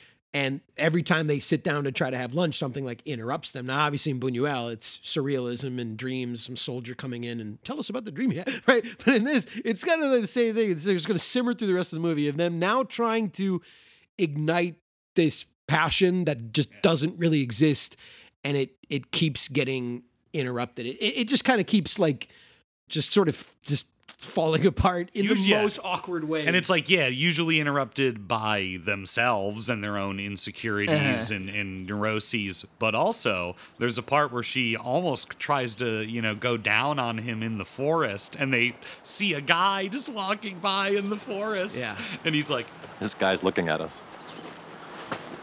Let's go. Wait, let me zip up my pants. Hurry. She, hides runs like yeah, it's like she just killed a guy. Like she's so like mortified. And She's I like, was- I how was could you laughing tell me my that? I wish you didn't tell me that. Yeah. Why did you tell me about that? I don't know. We're, we're in public. People are going to see us. I really wish you hadn't said anything. Sorry. It's okay. Let's walk. But I mean, like again, here's here's the thing. I think that if if so many people watch this, you know, like we were sort of transitioning into this about like you know filmmakers who sing their own song in their own voice, and audiences don't connect with it or don't understand it, you know, and and I think there's probably a lot of people that would watch this or hear about it or maybe watch, you know, so, and and not not understand the humor because it is so funny. It is so humorous. It is, you know, people love like cringe comedies or whatever. This is, I think, the cringiest Oh my God. thing I've ever seen. I'm not exaggerating when I'm telling you, like, I wanted to shut it off. I couldn't, I couldn't handle it. But that's a testament to Yes. like a, as you said, Ryan, like the performances, because their ability to be like naked and and in many scenes naked and like on top of each other. And you know so many actors have gone on record talking about like how awkward it is to do sex scenes in films. And you know it's like a really sort of like embarrassing and mortifying thing. And they have to just like have these these scenes that are for the most part long takes oh, un, Oh, yeah. un, un you know unbroken takes of them like being naked and laying on top of each other and like kind of kissing a little bit and then just not being aroused not being turned on and then having really painful awkward cringe conversations about like impotency and like chemistry Yeah. and and to to just do it with like no escape whatsoever it is uh, my I can't I honest, I bet it's like way easier for the performers to do those scenes in a single shot. I felt like if they had to like constantly reset, mm. like and try and find that pain and confusion and awkwardness again, it would probably be like extremely difficult. Well, this is different than like what you know, so many other sex scenes, right? Oh yeah, of Where course. it's Yeah, like- this is like obviously a small indie crew. It's like you know, there's really just these two actors in the film. There's like a couple other people, right? But yeah, it's clear that the actors are on the exact same wavelength. You know, even if their characters weren't. I mean, and and again though, it's it's also probably easier to just sort of like be naked and lay there and then just be like, oh wow, this sucks, Then to be you know being like, "Mm, oh yeah, you know, like, you know, really getting into it, you know. Yeah, it's a testament to like the actors and their ability to just sort of like take us through those really intimate and and really just like mortifyingly uncomfortable places and also like Sallitt's direction like and his understanding of that of like how to bring that to screen and how to take us into those spaces and into that journey because uh, I mean like I think so many people, you know, we've heard it. We hear it from people all the time. You know, I couldn't connect to anybody, or these people sucked, or you know, and people like they want they want characters that they like. You know, they want people that they connect to, and that they can be like, oh yeah, you know, and, and in this narcissistic way, project themselves into like you know happy couples and all this kind of bullshit. But this, it's it's like it has no interest in doing that whatsoever. These are two people that are meant to be here for us to just like. I, I mean, observe. Right, I'm sorry. I was gonna say connect with, but like, I mean, I think like I do think the film, yeah, the film creates, I think, sympathy for them. You feel bad. They mm-hmm. feel bad. I felt bad for them. Yeah. I also you get your you know I, obviously anyone gets annoyed with them you know watching this whole thing unfold and how it sort of repeats itself and stuff like that and yeah like then it becomes this sort of recurring thing right where he like can't get it up and they're just like forcing you know trying to like force all these situations Oh, yeah. uh, but yeah like the visual style of this film is long take no score. That's another thing, right? I mean, there is not a, a like really not a note of music except Right. when they're like at a bar twice in the movie. Yeah. There's music playing. There's no music. yeah, This there were like just two songs in the credits, you know, and I was like, yeah, this was with the bar, right? Yeah. the two bars that they were and in. it's like Yeah. again, it's you again the- like all the awkward stuff about being naked or sex, like the sounds, you Yeah. get that like so ASMR. It was yeah, like- I mean, again, and that's like you know his devotion to making it this realistic thing, Very and raw. like it, it, you know, I don't think it would work otherwise. Like the the first night scene is like a twelve minute long scene. Oh yeah. You know, it's like kind of a theatrical kind of thing. There's only like three shots in like a twelve minute scene, Yeah, yeah, and you're yeah. like, oh shit, like. Yeah, you're stuck. yeah, and so You're you in it. do, yeah, you mm-hmm. feel locked in, you know, from the aesthetic and from the budget and from the simplicity of it. And then these performances just, yeah, they they got you screaming. Oh yeah, and like like you're saying, like as it like continues to unfold and we we see it and it keeps happening again. I like wrote in my notes. I was like, first it's awkward, then it's uncomfortable, then it's frustrating, then it becomes funny, and then it's maddening. Yeah. it's like that was my progression through all of their attempts and encounters. And again, I think it's like it's such a beautiful it's such a beautiful exploration of you know a very like I mean, on on one level, they're like very well matched, you know, because Yeah. they both have very similar kind of neuroses and personality traits. But it's like they're they're too similar. They're so similar that it just that you know neither one can help the other one get over their shit, right? Right. Well, they, they just both dig in. They have that conversation where he sort of like, you know, after their, their all this frustration, he asks her about her exes, and she's like, "Oh yeah, it was like." You know, this one guy, he just didn't care what I did. And this other guy, like, it was a mess. It just didn't matter. Uh, and Tommy, oh, he would just do anything for me. I could just, you know, say or do whatever to him. Whereas Michael is so sensitive to everything, just as she's so sensitive uh, to everything, right? Yeah. And there's even this, I mean, God, there's so many amazing sort of like, you know, moments and lines. Like they eventually do. Again, the whole film isn't just a joke about whether or not they have sex, they eventually do. And of course, we cut to the aftermath of it. We actually don't see when they successfully have sex. Uh, and, and Michael says, I feel as if we passed the exam. And she goes, "Don't say that." And it just start, and it just starts off another fucking thing. Yeah. And it's like every single time one of them tries to say something nice or clever, they're pissing the other one off. Yeah. You know, like low key. I, I think honestly, like their their their huge failing again is like established in that um, early scene where they're trying to like talk about their childhood games and be playful, and like they just neither one understands the other's sense of humor, right? And they're both kind of sarcastic in their own ways and and ironic, and it just like they don't get it. They they constantly think the other person is serious when the other person's joking, and then when the other one's joking, the other person's taking it like personally and seriously. So they can never just get that baseline of like, hey, let's let's let's. That was awkward, right? But we can joke our way out of it. Like the jokes that either one of them tries to make only like dig them into a deeper like hole. and then they become conversations about conversations, Yes. right? Yep. And that's when mm-hmm. you know it's couple shit where it's like, but you said this, but like, but you said this and it made me feel that way, and then you said this and it made me feel that way, and then they're only referring to these sort of yeah oh, these disagreements. Yep, yep. I've had those.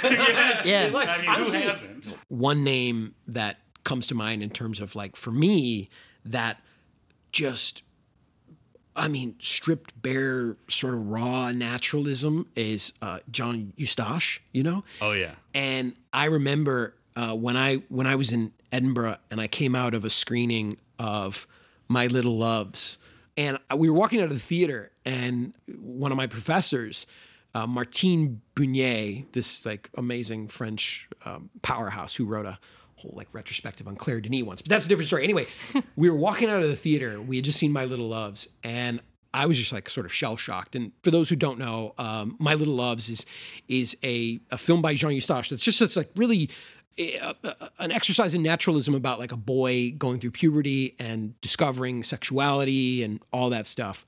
And my French teacher, like I'm shell shocked. And my French um, professor, she like turned around and she went, "Have you ever seen such naturalism?" And I just like I didn't even know what to say to her. I just was like, "No." and then she just was like, "Okay," and she turned around and like that was the end of the conversation. And like I felt that same thing when I was watching this, where it was it was so so real.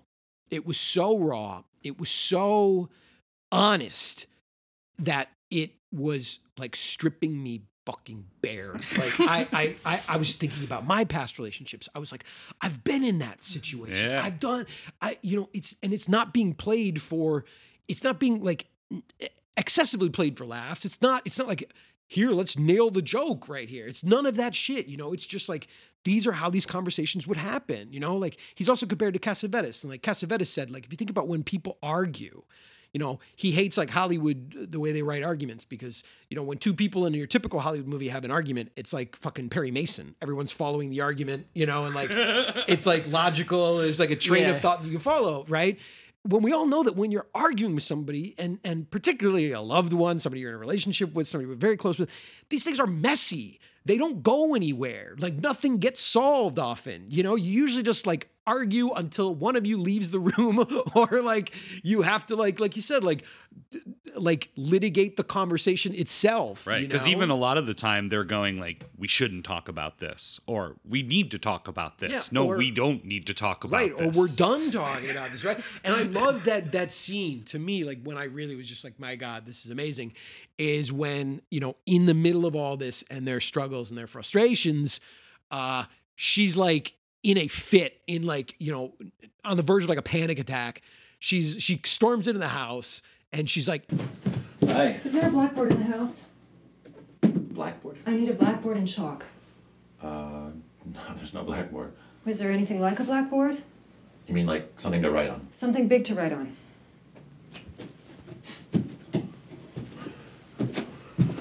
So he goes and he like finds like the biggest sketch pad he can find in the house and he hands it to her and she's like, Great, thanks. And she goes outside, she goes by the lake and she sits down and she starts making flow charts.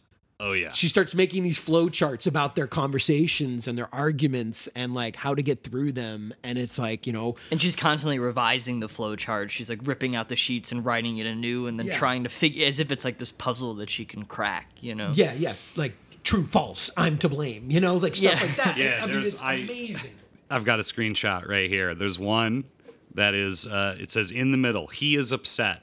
And then there's true or false branches. True, wants to talk. False, no physical contact. Analytical slash detached, allow yourself to grovel. He is upset. False, wants to talk. True or false. And just like stuff Yeah. like that. I mean, it's it's crazy.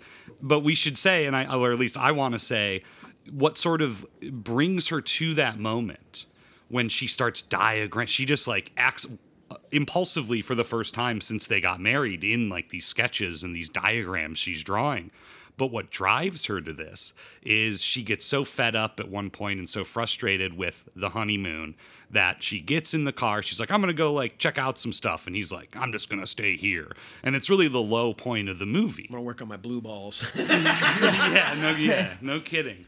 And she takes off. And it cuts to her just crying uh, in the middle of the road somewhere, like staring into a field. And it's this like beautiful composition. But then she goes to a yard sale.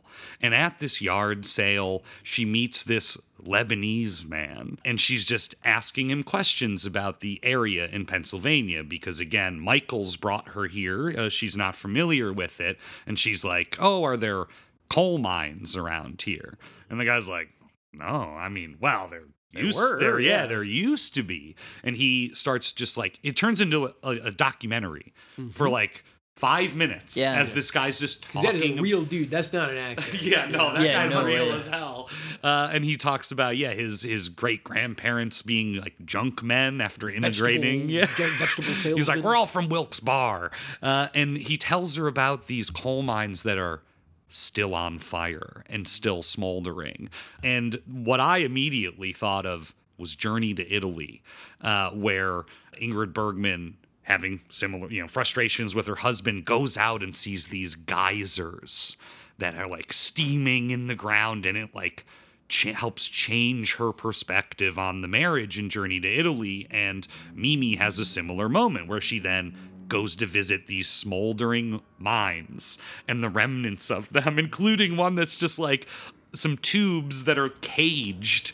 just Mm-hmm. smoking, perpetually smoldering. And at that moment, I guess she she comes to some kind of realization or some kind of acceptance with the absurd situation she has found herself in and created for herself and she storms home and starts drawing these diagrams. And then when she she finishes, she like comes into the room and like doesn't show, of course, like doesn't show in the flowchart, but she says to him like, "Thank you, like thank you for allowing me to be compulsive." And she says, right, like, it was so it was such an amazing line. She says something like, uh, you know, when I get really worked up, when I get really emotional, like I allow myself to be as compulsive as possible, and that calms me down. So Yeah, she says it's very relaxed. it's very relaxing, right? Yeah, to like to go into this like this extremely compulsive behavior where she's got to like make flow charts to figure out like how to work through a relationship with her husband or whatever, you know. After, as you said, like going and and staring at some coal mines that are like still burning underneath the earth. Oh know? yeah, it's incredible. And I love too that after so it's like yeah, it's sort of like okay, well tensions have have calmed down and Michael comes home with all the snacks. Yeah. Uh, and there's this whole scene where he's like Tastykakes. These are from Pennsylvania. Uh, Bunch of birch, Pennsylvania yeah, Yeah, treats. he's, he brings her regional treats. Yeah, the birch beer. the birch beer. I really want to try birch beer. Like, an extremely mild root beer. And we should point out again, though, like in spite of whatever you know that they're trying to now work through again, and her trying to be on her best behavior, she keeps making comments about everything. Like this poor guy, he's so like earnest with this like. I got all these cute little treats and birch beers, and She's I like, "Are they really? are they made here?" And he's Yeah. like, "I don't know. You know, we always He's eat like, them "What's here." birch She's like, oh, she's like, oh yeah, I, well, I've seen these in New York. He's like, yeah, but they're just like everywhere here. This is all everybody Yeah. eats. It's like, can you really only get these here? He's just like, well, yeah, I guess you can some places. You know, it's like it's poor guy. you I know. He's just trying. He's trying to everything. He's trying to like latch on to, and and same thing for her. Like she tries to latch on to certain mm-hmm. things, and My my favorite he doesn't ex- pick my up on it. favorite exchange in the film is the one of the weird like artifacts of his childhood is that there's two garbage cans in the house, Wet and dry. wet and dry garbage, and she's standing there with this carrot. Which garbage can does this go in? What is it? A carrot. Wet garbage. But it's completely dry. Yeah, but it'll rot. So what means organic? Really? Uh huh. Okay.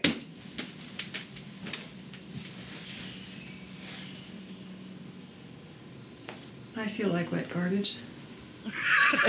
yeah. And then she And I was like, oh, that's real, you know? yeah. All right. Yeah, because I mean, again, it's like they they come. You know, it seems like she's come to this sort of understanding or acceptance, and is like, you know, I'm gonna do sort of like internally, I'm gonna do better, or I maybe have this worked out a little better. Uh, she's thought about it, she's analyzed it, she drew the flow charts, and then they go to a bar, uh, and again, it's like the same stuff happens again when Michael makes a joke and he says, uh, Let me just concentrate on surviving this honeymoon as a sarcastic remark. And then she goes, you know, she she takes it very harshly and she goes into the bathroom and cries. And then they go back to the house and they have sex. And then it just cuts to them saying goodbye to the town. They're like up on this hill overlooking eastern Pennsylvania and it's you know it's it's a point to bring up too is like she has mimi has extremely low self-esteem. And that's like part of you know her problem right? Uh, and so they're like they're looking around you know and they're like oh this is so beautiful. And she's like yeah i'll i'll miss it. I had a good time. And she's like saying that earnestly. And he talks about he's like oh we used to come up here in high school and drink beers and stuff. And she's like oh i wish i i wish i could you know i wish i knew you then. And he's like i wish i knew you then. And she's like no I was a fright in high school. Yeah, and you're playing like, that punching game. or yeah, and you're like, oh shit. Uh, and then they sort of embrace. Uh, Sort of embrace. well, no, they do. Yeah, There's a lot they, of sort of embracing. yeah. that goes no, I like that. Yeah. you're, they embrace, and and then Michael says, You're the most exciting person I've ever met. No one else even comes close. Yeah, and she is. Yeah, and she's the complete opposite of what I would call exciting. I mean, right? It's The again Same thing with him, though. I don't want to make again like this is all about her. No. because like he's also kind of a No, dud. Like he's a nice guy. He's a fucking dud, yeah. you know. They feel like they're perpetually on like a first fucking Tinder date. Like Yeah. that's what it feels like. Even at the bar, like that scene that you described. Like I was just like when I was watching it, I was just like, they're back to this like awkward getting to know you banter. They're they're like and, and, and it's like, oh, hey, um, so what do you think of this play? You know, it's just like they, they they cannot connect. And what's what's wild is like as you said, they they sort of reconcile. And aside from him telling her that she's the most exciting person he's ever met and all she all he's ever wanted and stuff, as they're like sort of like you know getting over this stuff, like one of them says, I can't remember which one, but one of them says to the other, I just I'm I'm so glad that we're together because all I've like wanted is someone who really sees me. I want someone who really sees me like you, you know? And I just immediately, as soon as I heard that line, because first of all, it's not like then like, oh, of course, you know, it's just sort of like dangling there. And I was just like, they don't fucking see, see Yeah. anything. Like they don't see anything. They can't see when the other one's joking. They can't see when the other one's trying to come on to the other one. They can't see a fucking thing. Like they cannot see each other at all. they're not seeing what we're seeing. I tell you that. Oh, oh without a doubt. It's like, first of all, I don't even know if they know what they really want, but it doesn't seem like it's the other person. That's for sure. Yeah, and I think this is also where the film then once again gets really interesting because the film doesn't just end with the end of the honeymoon, but we get a sort of postscript back in New York City, and it cuts back and it's raining and it's grim and she goes you know mimi goes to her work to get him on her insurance uh, and then there's a couple scenes about sort of moving in together, and including a scene where Michael's playing poker with the guys, and they're all like, "Hey, I hope Mimi lets us play play um, poker at her apartment." And he's like, "Yeah, of course she will." And I'm like, like, "I don't know, man." but don't he know. also says too, he's like, it's very small. It's very Yeah. cramped. You know? yeah, like- so like, yeah, they're making this life for each other. Like, Mimi runs into her ex boyfriend in the rain, and they have a sort of awkward encounter under the umbrellas. Uh, and then it the film ends in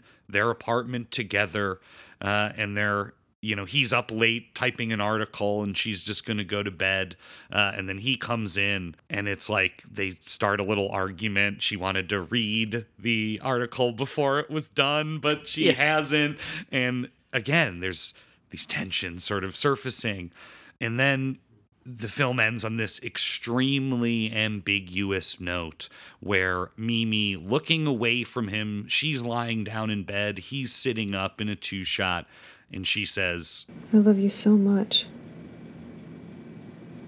I can't tell you how much. and he just turns off the light.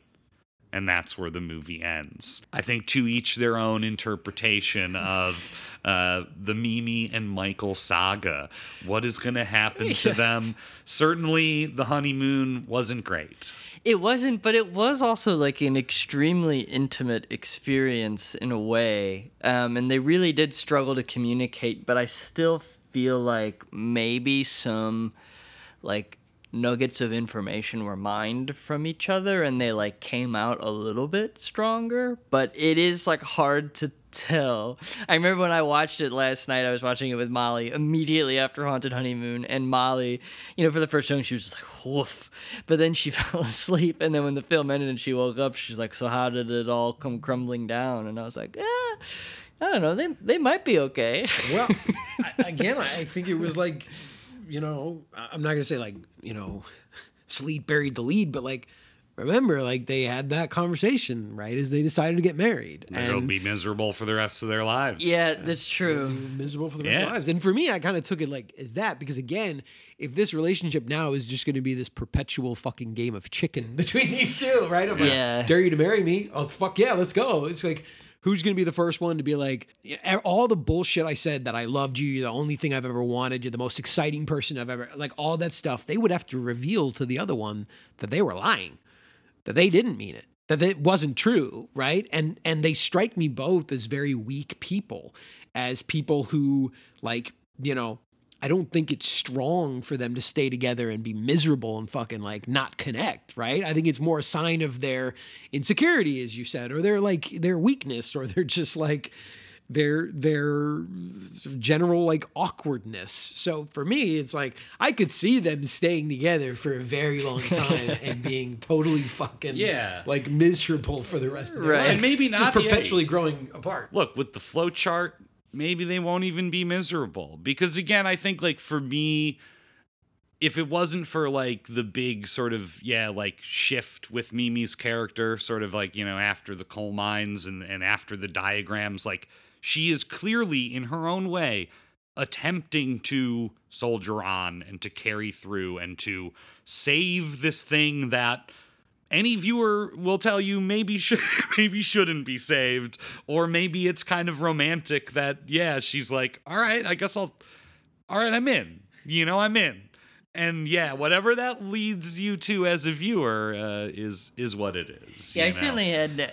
I certainly wasn't confident about yeah any of my and assessments. you have every reason not to be Yeah. confident you know uh, the pragmatic uh, so-called pragmatic uh, chaste marriage you know the legal contract like isn't it better not to be alone that is the question and i'm not sure this film answers it Yeah. well, you know, I mean, you know, marriage for love is a very recent invention That's in right. the history of humankind. So, you know, in some respects, then maybe this is one of the more classic marriage on film uh, Yeah. stories I've ever seen, you know, because two people who barely know each other sort of get arranged in their like urban profession, young urban professional friend group and, uh, embark upon a lifelong union. So the rest is history without having, having had sex first. And I think that's it too. You know, it's like there's comments on that, you know, on like the modern age and and and you know that thing, you know, like love, sex, marriage, and what's the relationship with the two. So for me, if anything, I think it was a cautionary tale to like make sure you fuck before you Yeah, decide to get married. definitely. Yeah, I agree. Yeah, I wrote down. Yeah, I wrote down and underlined manners versus desires. you know what uh, I'm saying? sure, You got to get in touch a little bit with your desires. Oh yeah. You know. I mean, full disclosure, I'll be honest, like I I I can't make a decision about the relationship until we until we get that through. You know, we got to get through that first, you know, and then we can decide: Are we going to work? Are we going to be compatible? Is this going to happen? You know, like Well, it's a very know, important and healthy part of a good relationship. certainly is. I, I, you guys should watch his film, The Unspeakable Act, which uh, has a similar sort of will they, won't they in an incest scenario between a brother and sister. Oh, boy. Uh, but again, it's you know having now seen Honeymoon, I think you can see how Sallitt would like navigate that ter- territory with with grace. The whole movie's not like about that, but it is. It's the unspeakable. And yeah, he's I think yeah, I think he's just really good at sort of laser with laser like focus honing in on just yeah, this extremely unbearable human element. My you know? God, I'm telling you, I you know, folks, this is just me talking to you here for a second. I'm not exaggerating. I've never experienced anything like it in my entire life. It was the most. I was twisting in my fucking chair the whole time. So be prepared for that. You know. Well, Ryan, it was your topic this week. It was. Yeah. We, you're the one who's getting fucking hitched. Yes. So, what lessons do you think you learned from our double feature of Haunted Honeymoon and Honeymoon? Yeah. What are you gonna take with you now onto your honeymoon from this? Well, um, c- compared to honeymoon, Molly and I certainly took our time. We've been dating for ten years, so we've had time to sort of mull it over, really, you know, work through everything together and come out very strong at the other end. So, um, Have I- you ever I- made a Have you ever made a flow chart to help you? Uh, No, we thankfully haven't needed to uh, anything like that. Have you ever had sex? Not yet. No, yes. That's what the honeymoon's for. No. Fucking old school boys. um yeah, glad I'm not taking her to like a childhood home, whether it's like a giant British like haunted mansion or my family's lake house with like a wet garbage can. Um, I'm glad that that's like not where we're going on our honeymoon to reopen all these old family wounds. You know, keep, keep It's, it I, I will distant say though, from that. About the garbage cans. Just it's not a bad system. You know. No, I actually wasn't bothered by the garbage cans. I just thought it was a quirk. But there was like, you know, there was a, a specter of something in that home. You know, not not necessarily like with his family, but more her like feeling uh, completely detached from his family and his way of life and his like way of thinking about love and relationships. Yeah, and then um, if anything, Haunted Honeymoon just shows how exciting and fun and lucrative a beautiful romance could be the love of Gene Wilder's life and look at them just having a blast you know what a delightful romp for the two of them you know and to anticipate your question to Marsh I was thinking of like eh, I really had a hard time coming up with any other honeymoon films that I that I like. I was like, God, I'm like trying to just like racking my brain. Um, and you know, I don't have a ton to say about it other than it rips. But man, the Heartbreak Kid, Elaine May, Yeah. that's uh, One of the purest. one of the purest uh, bad honeymoons, absolutely. But um, yeah, it's fucking so funny. If no one's seen it uh, out there, you know, be sure to check that shit out. Charles Grodin, extremely funny. Yeah. Along with Sallitt's Honeymoon, one of the most uncomfortable films in general. Yeah, without a doubt. If anything, Honeymoon 2 was like another film that um, just added to the list of films that make me really not want to live in New York City and like turn into that. Well, I'll tell you though, that lake, beautiful. The natural light shimmering in the sun. Oh yeah, the lake house seems kind of nice, I'd and I hit- love I'd that. hit I love that guy that she talks to on his front lawn. Yeah. Would love to pick his brain. Don't blame the lake house. Like that, Mimi just, could, just couldn't connect. Yeah, She don't- don't blame she the lake didn't house. understand what you know. I mean, and that's it though, right? I mean, because maybe that scene there with the the the the guy like just sitting there and talking to the local, like, Yeah. was this way for her to like try to connect, and if anything, like you said, it gives her like a small, you know, I don't necessarily want to say like this you know breakthrough, but like a small like advance in connection, you know, an ability to sort of just be like, oh, I'm. It's like she's like downloading this guy, you know, and like, and you can see it's like the wheels turning in her brain of just kind of being like, you know, can I use this now to take back to this man who I'm married to who grew up here, right? Like from this place. Yeah, because even And these are the people- metaphorically, it's like she's like, "Well, shouldn't you put out the fire?" And he's like, "Nah, sometimes it's just better to just let them burn." And if you think about their relationship, right? It's this moment of rekindling and this moment of let's keep the fire burning. Why? We don't know. You know, the coal mines closed 40 years ago, but what is it? It's just on fire, you know? Just like Mimi and Michael. Yeah, well, this was my week uh, to pick. It'll be a little bit before we get to record our next episode, but uh, it'll it'll be ready by the time you listeners uh, get ar- get around to catching up with these as they get released. But Marsh, what is your topic for the next time we gather? Well, I've been thinking. You know, recently I went to my first baseball game of the season.